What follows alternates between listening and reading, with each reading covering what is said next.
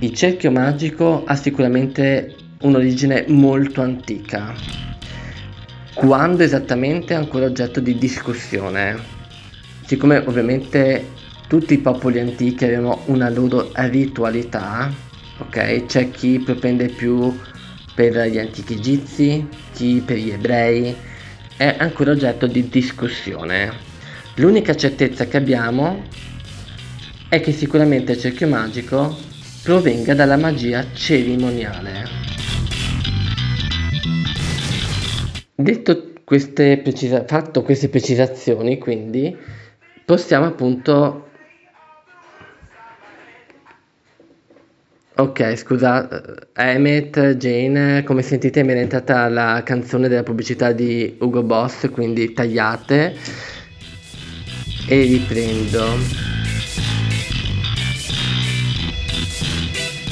Ed è qui che appunto possiamo far, riprendere in mano il, come si può dire, la similitudine che dicevo prima del calderone, ovvero il cerchio magico come ventre della dea Mm, senza andare troppo nello smeloso, come appunto comunque ventre dal quale possiamo far nascere la nostra magia.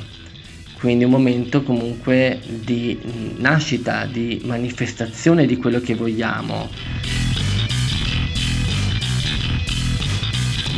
Si procede con i ringraziamenti, si offrono libagioni, si condivide pane, offerte e via dicendo e poi appunto si conclude il tutto ringraziando e chiudendo tutto ciò che si è fatto. In molti manuali Wiccan viene associata la bacchetta per l'aria, il fuoco, oh, scusatemi, la bacchetta per l'aria, la tame per il fuoco, il calice per l'acqua, il pentacolo per la terra.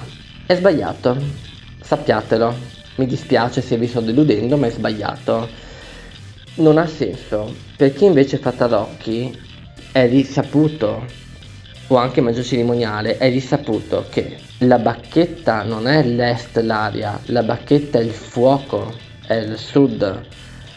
Est aria troviamo la tame. Quindi appunto lo spazio sacro va proprio a rivelare la sacralità di quello spazio va a purificare lo spazio e lo va a consacrare, a ridestare la sua potenza, la sua energia.